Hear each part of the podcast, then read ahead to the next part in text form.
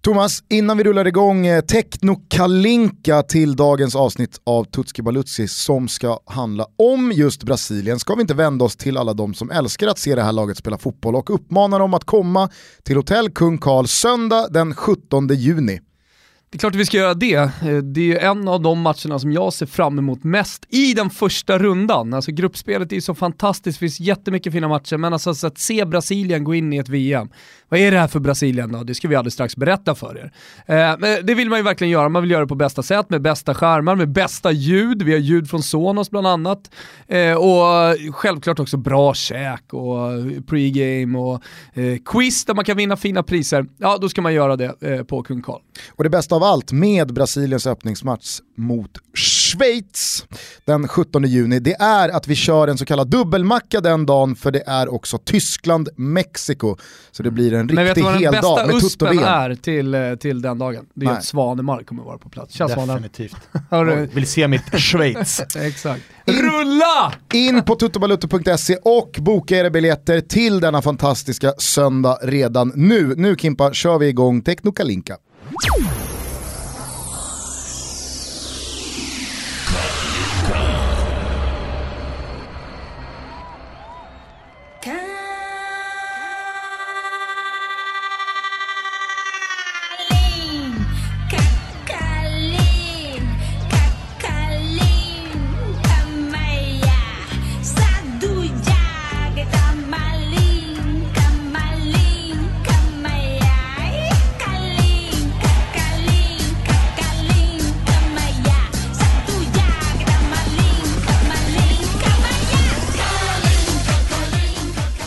Varmt välkomna till Tutski Balutski. Vi är framme vid den kanske största favoriten av dem alla till sommarens VM, nämligen Brasil. Det får man säga Gusten. Eh, lågoddsare, eh, storfavoriter, storfavoriter men favoriter till att vinna. Eh, och det är förståeligt när man har gått igenom det här landslaget. Sett spetsen, sett också bredden och vad de har gjort fram till ja, att Ryssland startar. Jag vet inte om du överhuvudtaget minns bronsmatchen för fyra år sedan. Alltså jag, den har ju verkligen liksom jag har problem, Jag har problem att eh, framkalla några fragment från den. Däremot så minns man ju verkligen Brasiliens uttåg ur hemma-VM i semifinalen mot Tyskland när det blev 7-1. Hade kunnat bli 15-1. Ah, vilken sjuk jävla fotbollsmatch det var alltså. Det, uh, alltså med det som hände Neymar också så var det ju, det var ett sånt jävla uttåg alltså. Så att nu, tror, nu lär det ju vara duktigt revanschsuget. Jag eh, har ju eh, sällan varit med om en eh, värre refill-match. Alla vi som gillar att spela på Man fotboll. hann ju knappt med. Nej, alltså det, det, var bara att fylla på nästa mål och nästa mål och nästa mål och nästa mål. Det slutade kände, aldrig. Nej, man kände att det bara skulle gå åt helvete. Men eh, nu är de här i alla fall och det, det är ett imponerande landslag. Ni kanske vill veta, Road to Russia för Brasilien. Gärna. Hur gick det till egentligen? Kimpa, dra visslan.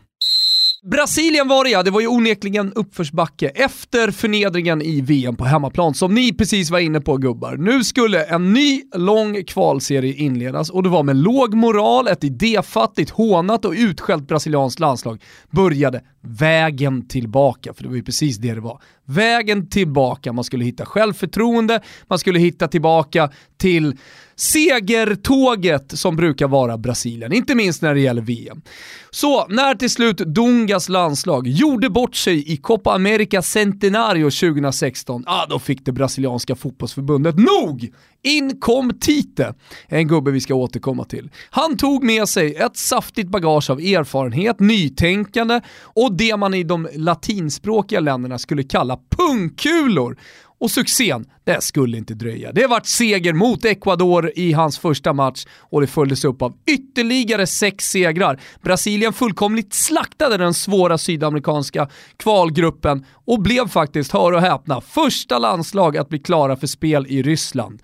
Av de kvalade förstås, utom Ryssland då. Och nu kommer man, precis som vi har varit inne på, ruskigt segertippade till VM. Marcelo, toque por dentro, Felipe Coutinho, rola na entrada da área, Paulinho, que toque pro Marcelo, vem o goleiro, golaço, golaço, golaço!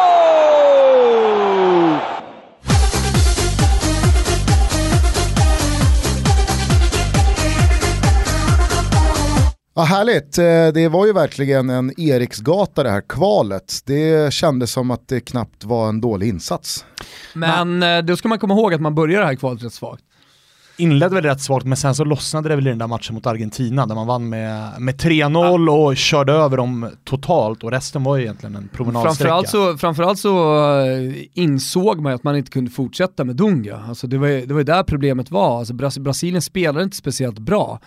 Eh, och då hade man haft ögonen på Tite eh, sen tidigare. Vi kanske bara liksom ska så här, flyta in på förbundskaptenen här, för jag tycker att mycket av kvalet handlar om det. Och mycket av Brasilien handlar om det. Så vi kan väl, vi kan väl eh, bara flyta in på honom då. Som eh, det brasilianska landslaget hade haft eh, span på under en längre tid. Under VM 2014 eh, så satt han på läktarna. Eh, då hade han tagit ett sabbatsår efter att ha vunnit allt med Corinthians. Eh, han eh, skulle sedermera också slå rekord, eller han slog rekord under tränarkarriären med, med Corinthians och, och vunnit med störst försprång, tagit mest poäng av något brasilianskt klubblag någonsin. Eh, men som sagt, under VM så, så tog han, eller under VM och hela det året så tog han ett sabbatsår för att, som han säger själv då, eh, lära sig en mer modern fotboll, utveckla sina sinnen. Man skulle kunna jämföra lite med det Pep Guardiola gjorde när han åkte och lärde sig engelska, höll jag på att säga, tyska var det väl, i New York. Eh, Lärde sig schack. och lärde sig schack. Nej, men, eh, han, han, han ville liksom utveckla sitt game, men han var, han var hela tiden eh, eh, som, tilltänkt att ta över det, det brasilianska landslaget.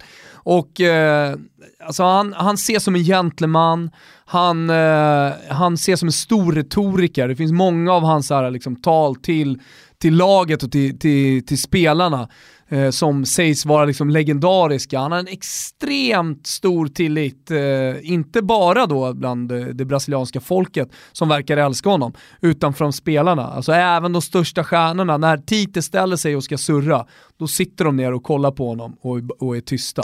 Framförallt så har väl hans fotboll också blivit väldigt uppskattad och betydligt mer Jo. älskad än hans föregångare. Dunga fick ju den kritiken att alltså, vänta här nu, det är Brasilien du har hand om, vi kan inte hålla på och kötta oss till 1-0 utan Det är det man har pratat om. Ja exakt, det är det man har pratat om i, i Brasilien. Alltså, det var ett gråtande brasilianskt landslag, som en brasiliansk eh, tidning skrev, eh, som helt plötsligt under Tite har blivit det skrattande landslaget. Där spelare sp- verkligen lirar här, som du är inne på, den brasilianska barfotafotbollen, den man alltid vana sett dem. Ett lag som också tar fotbollen vidare. Och det är svårt att göra, det är svårt att uppnå det här med landslag. Det kommer spelare från Europa som har rest långt och är jetlaggade. Men de har lirat skjortan av lagen i, i det här kvalet. Och det är inte för att de andra är svaga eller liksom på något sätt som, som ni känner till och som jag sa i svepet, det sydamerikanska kvalet är tufft. Utan det är för att det här, det här brasilianska landslaget, det är ruskigt bra alltså. vem är då den mest värdefulla spelaren? Ja, vad tycker ni? Ja, det är ju svårt i ett sånt här lag, alltså visst det är klart att det finns en given fixstjärna och han har nummer 10 på ryggen och är världens dyraste fotbollsspelare. Men det finns ju fler spelare i det här laget som är jävligt viktiga. Ja. Och det man kan säga också som, jag vill inte ta udden utav titeln, någonting, han har säkert gjort ett extremt bra jobb, men är det något man minns från Brasiliens senaste VM också så är det att det var ju världsklasspelare överallt, förutom nummer 9-positionen.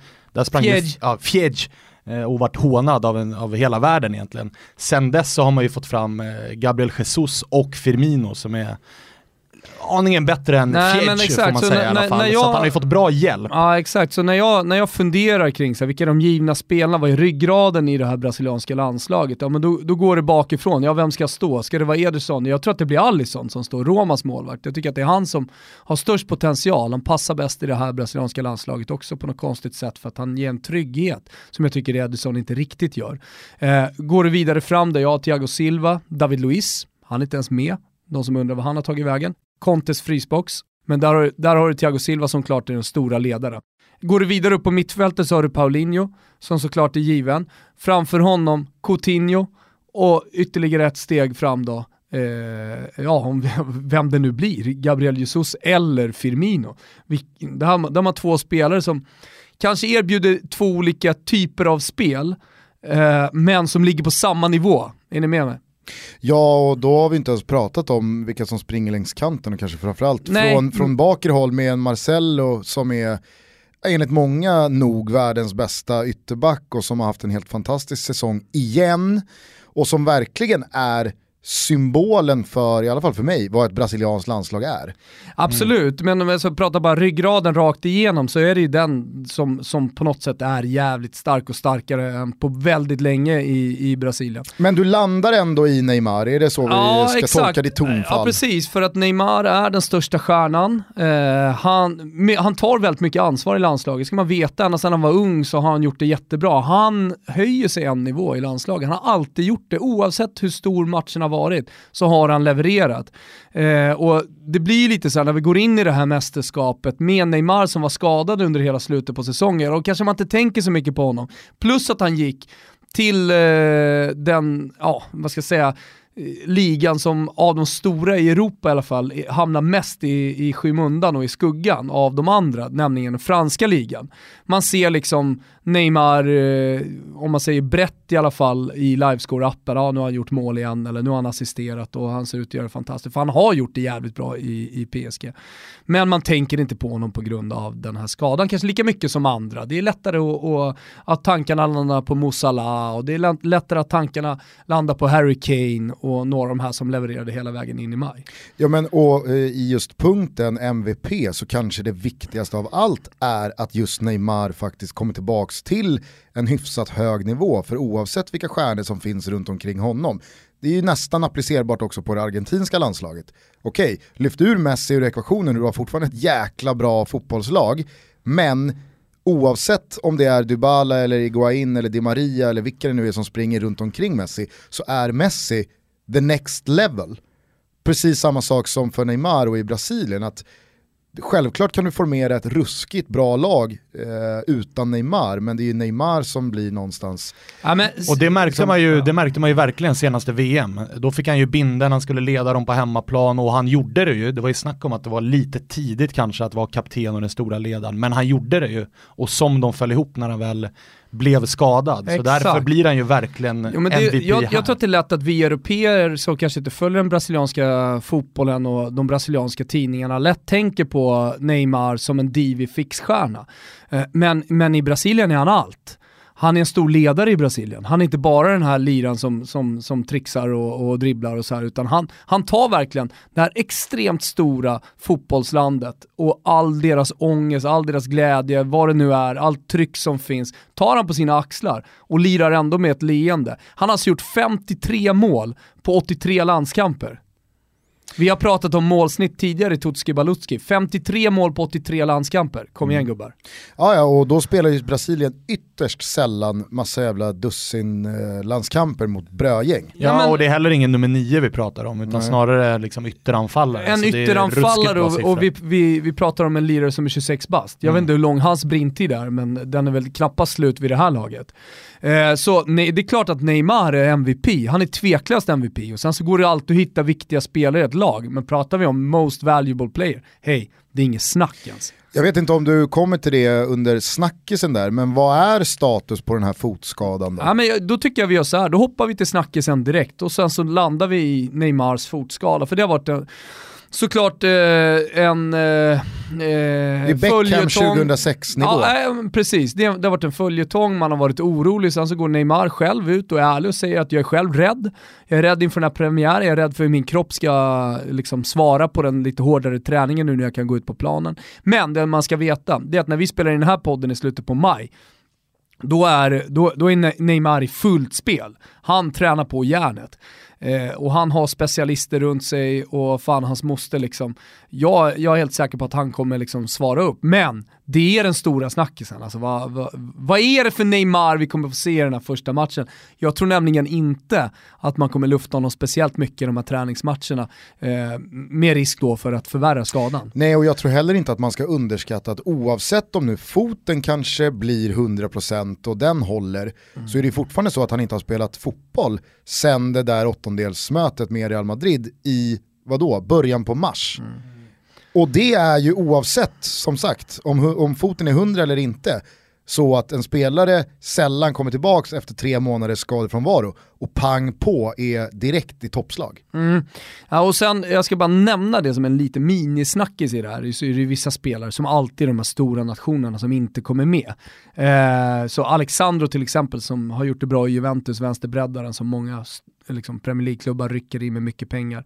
Eh, vi har eh, eh Dani Alves som också är en ledare, eh, som, som är en spelare som höjer moralen i omklädningsrum och allt sånt där. Han kommer inte heller med. Så här finns det också en, en gedigen skara fotbollsspelare som inte får spela mästerskapet. Gabigol.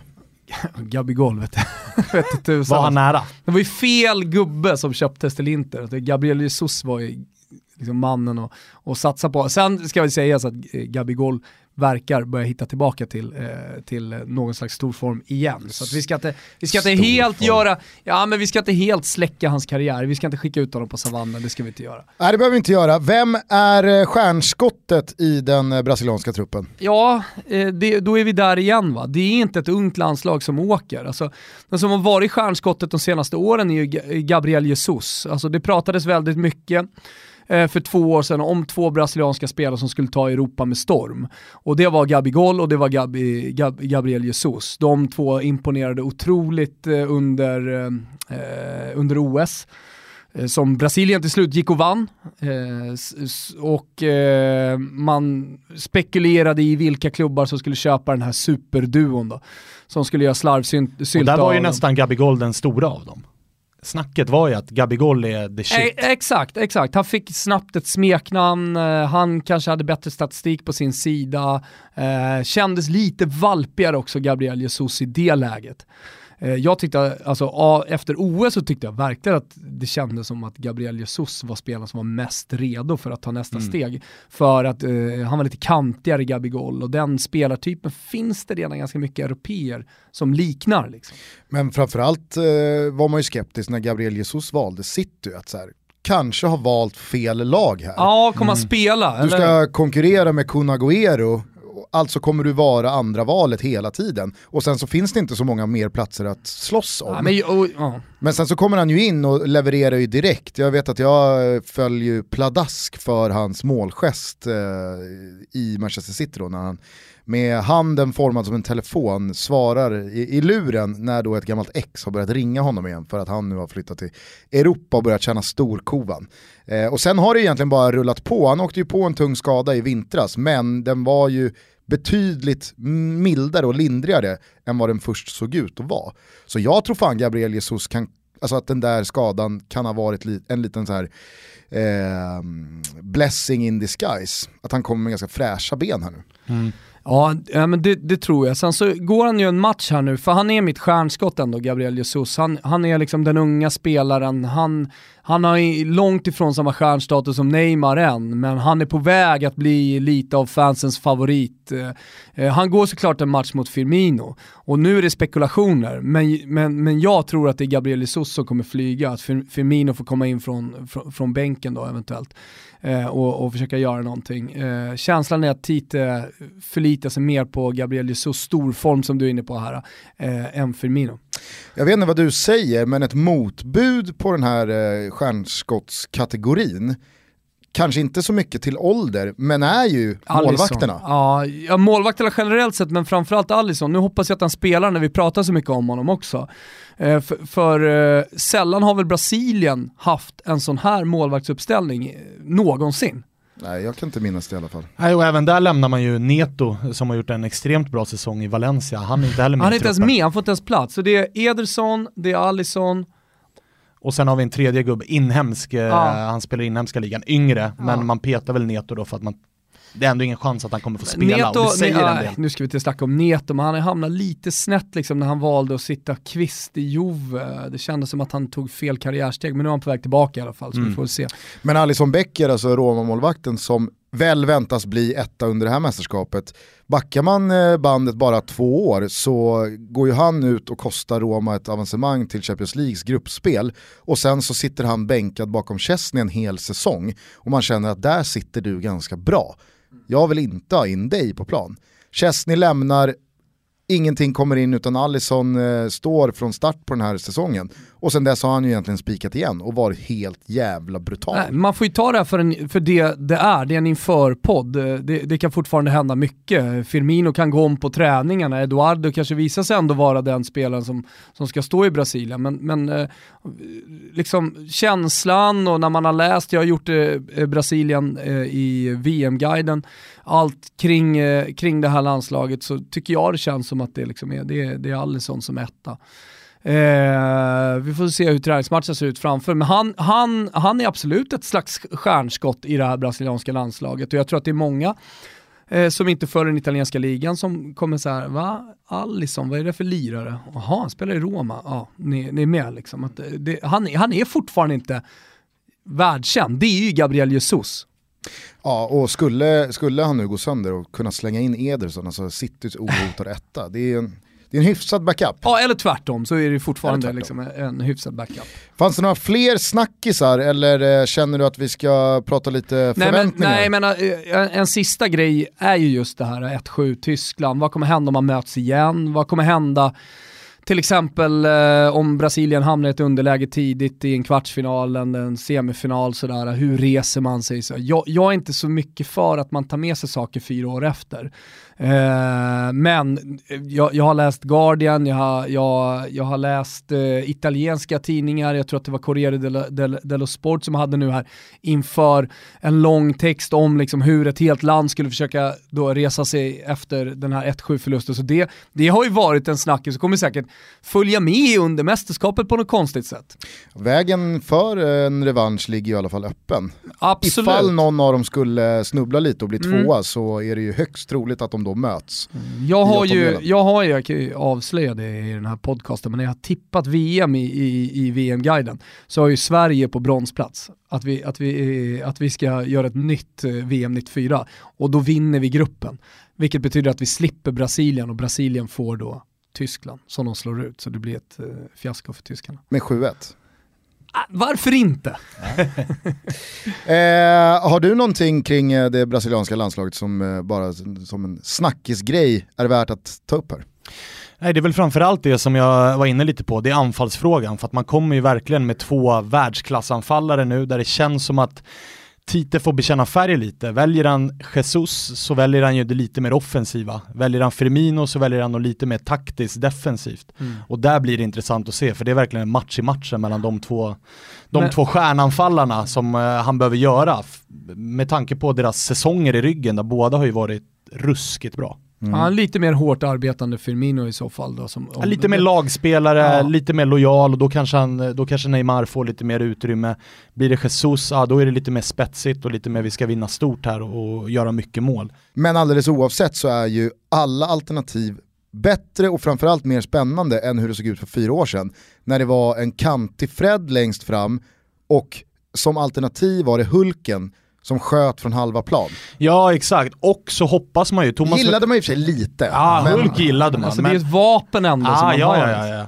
Men eh, det som ska bli intressant, Thomas, du gillade inte att prata fyra år tillbaka i tiden, men säg att Neymars fot inte håller hur fan tacklar man det då? För att, alltså ni minns ju semifinalen, det var ju, ett, det var ju landsorg redan innan semifinalen ens hade börjat. Tyskarna stod och väntade på att spela fotboll och Brasilien hade någon form av avskedsceremoni för Neymar det var med, skottpengar med tröjor. på Zuniga också. Ja, ja, ja, ja, han var dödsdömd och får inte åka in i Brasilien och det var tröjor och det var allt mm. möjligt. Ja men det har du rätt i, det, det man tjänar lite på här det är att man spelar just i Ryssland. Det blir, man kan In, isolera, ja. Tite kan isolera laget från omvärlden på ett annat sätt och, och hålla utanför. Sen så så eh, upplever jag honom som en betydligt större ledare.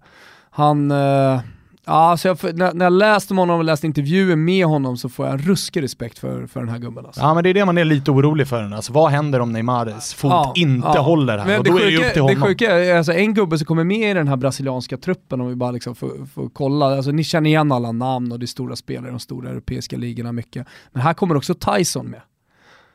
Så att uh, ja, det, det, det, det, är en spelare som jag har känt lite så här, kanske på väg ner i karriären.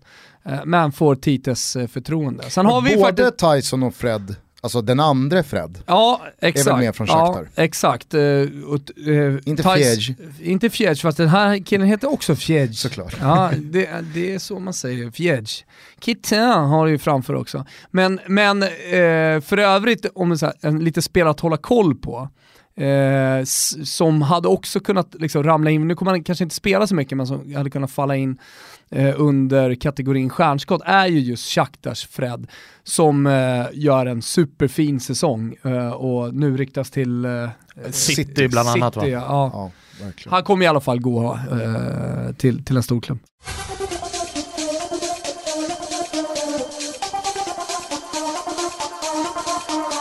Vad ska vi ha för förväntningar på detta Brasilien då? Det är väl alltid guld som gäller när de här ska Ja. dansa i VM, men eh, är, är, finns det någon eh, disclaimer? Nej, finns absolut ingen disclaimer. Alltså det skulle vara den här 1-7 mot Tyskland, men det är, att, liksom, det är att gräva jävligt djupt tycker jag. Eh, sättet som de hanterar kvalet på, eh, spelarmaterialet, coachen, Gruppen, gruppen, som vägen alltså är eh, fram. Schweiz, Serbien och eh, Costa Rica. Costa Rica. Som ni hör, inga dåliga landslag på något sätt. Eh, det, det, alltså Costa Rica är inte ett lag du bara vinner mot. Serbien absolut inte och inte Schweiz heller. Däremot eh, så har man ju tacklat just den här typen av motstånd eh, flera gånger under kval. Eh, nu, nu vill jag liksom inte jämföra Serbien med Peru eller Ecuador.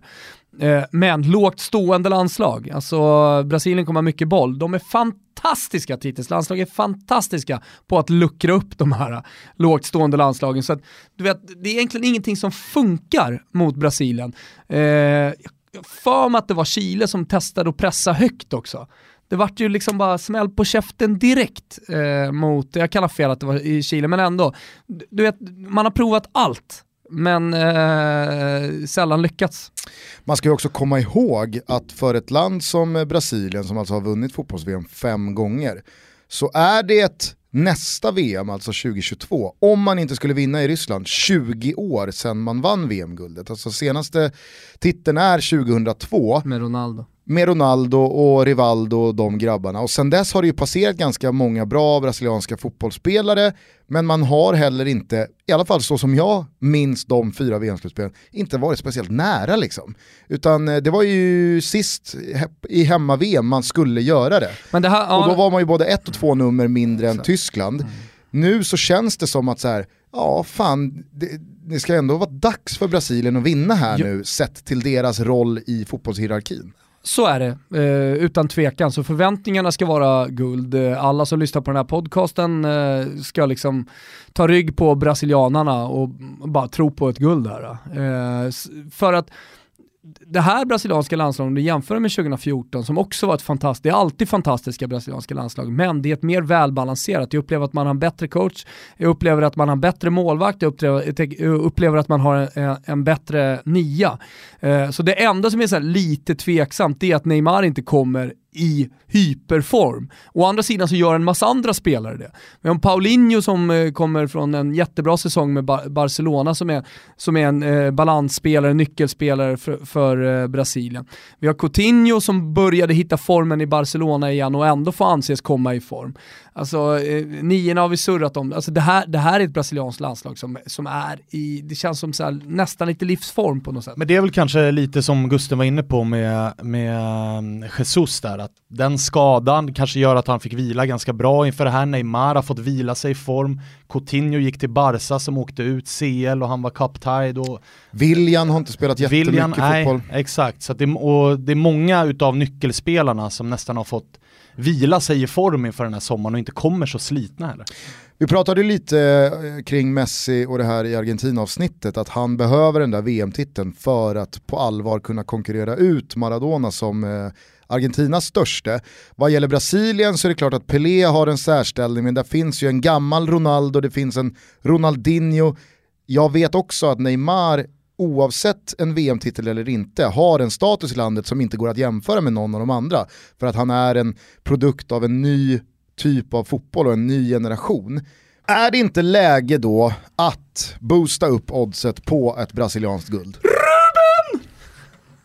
Det är det du har eh, bett om borta hos Betsson i alla fall. Jajamensan, jag har bett dem boosta upp oddset Brasilien vinner VM-guld. Eh, Det, jag, har spelat det p- personligen privat, Eh, jag tror så extremt mycket på det här landslaget så att eh, ja, det, det är ingen snack om saken.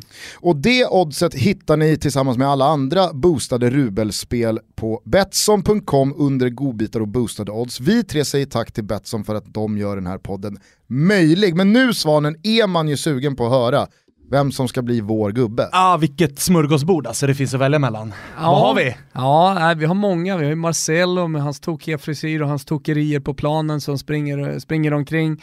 Eh, vi har den här lugna sköna målvakten i Allison. Eh, sen så, ja men du vet, på bänken hittar vi ändå en Tyson och en Fred som är lite hipsterspelare Fjädj. som där Fjädj. Eh, men eh, min gubbe är Paulinho. Eh, vilket också är vår gubbe. Paulinho som kom eh, hånad och utskälld efter att ha gjort en Kina-resa till Barcelona för en jävla massa pengar tyckte folk 40 miljoner. Vad ska han göra i Barcelona? Ja, vad ska han göra i ett brasilianskt landslag? Va?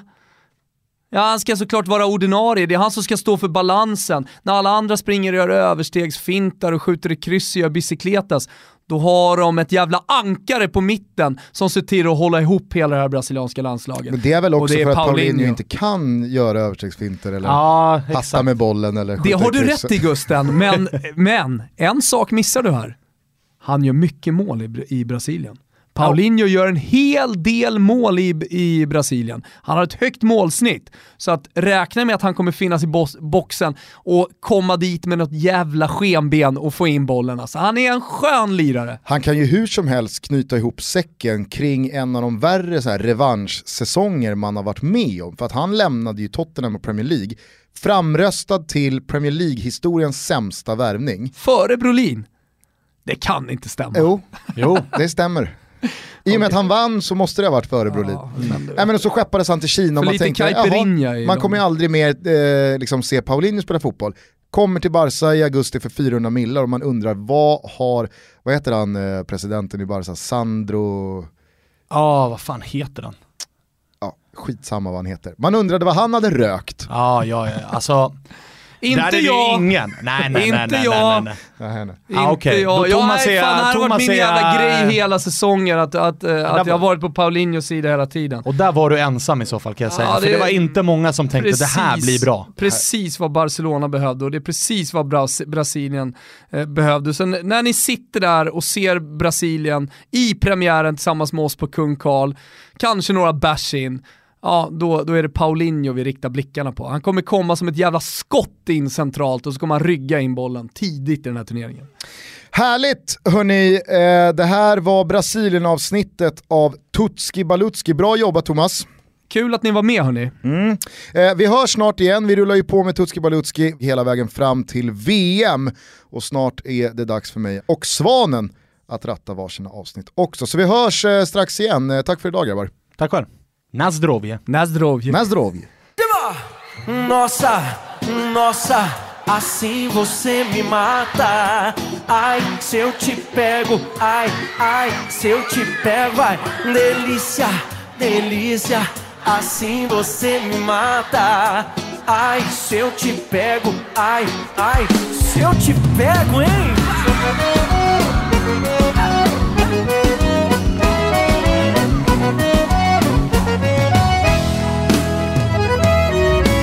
Sábado na balada. A galera começou a dançar E passou a menina mais linda. Tomei coragem e comecei a falar. Como é que é, vai? Nossa, nossa, assim você me mata. Ai, se eu te pego, ai, ai, se eu te pego. Delícia, delícia, assim você me mata. Ai, se eu te pego, ai, ai, se eu te pego Tema!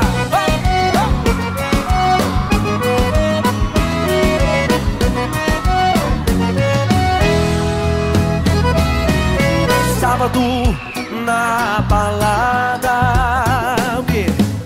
A galera a dançar.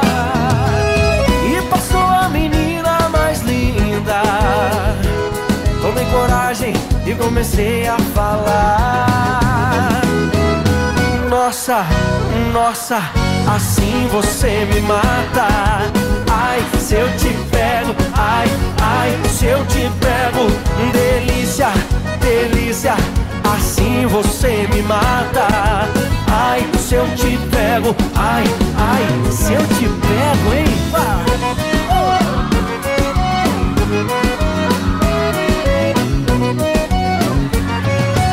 Eu quero ouvir só vocês agora. Nossa.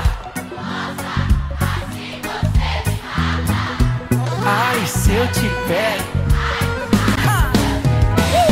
Delícia, delícia, assim você me mata.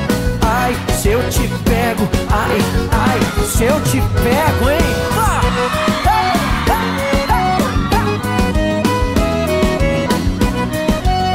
Que delícia, hein? Ai, se eu te pego.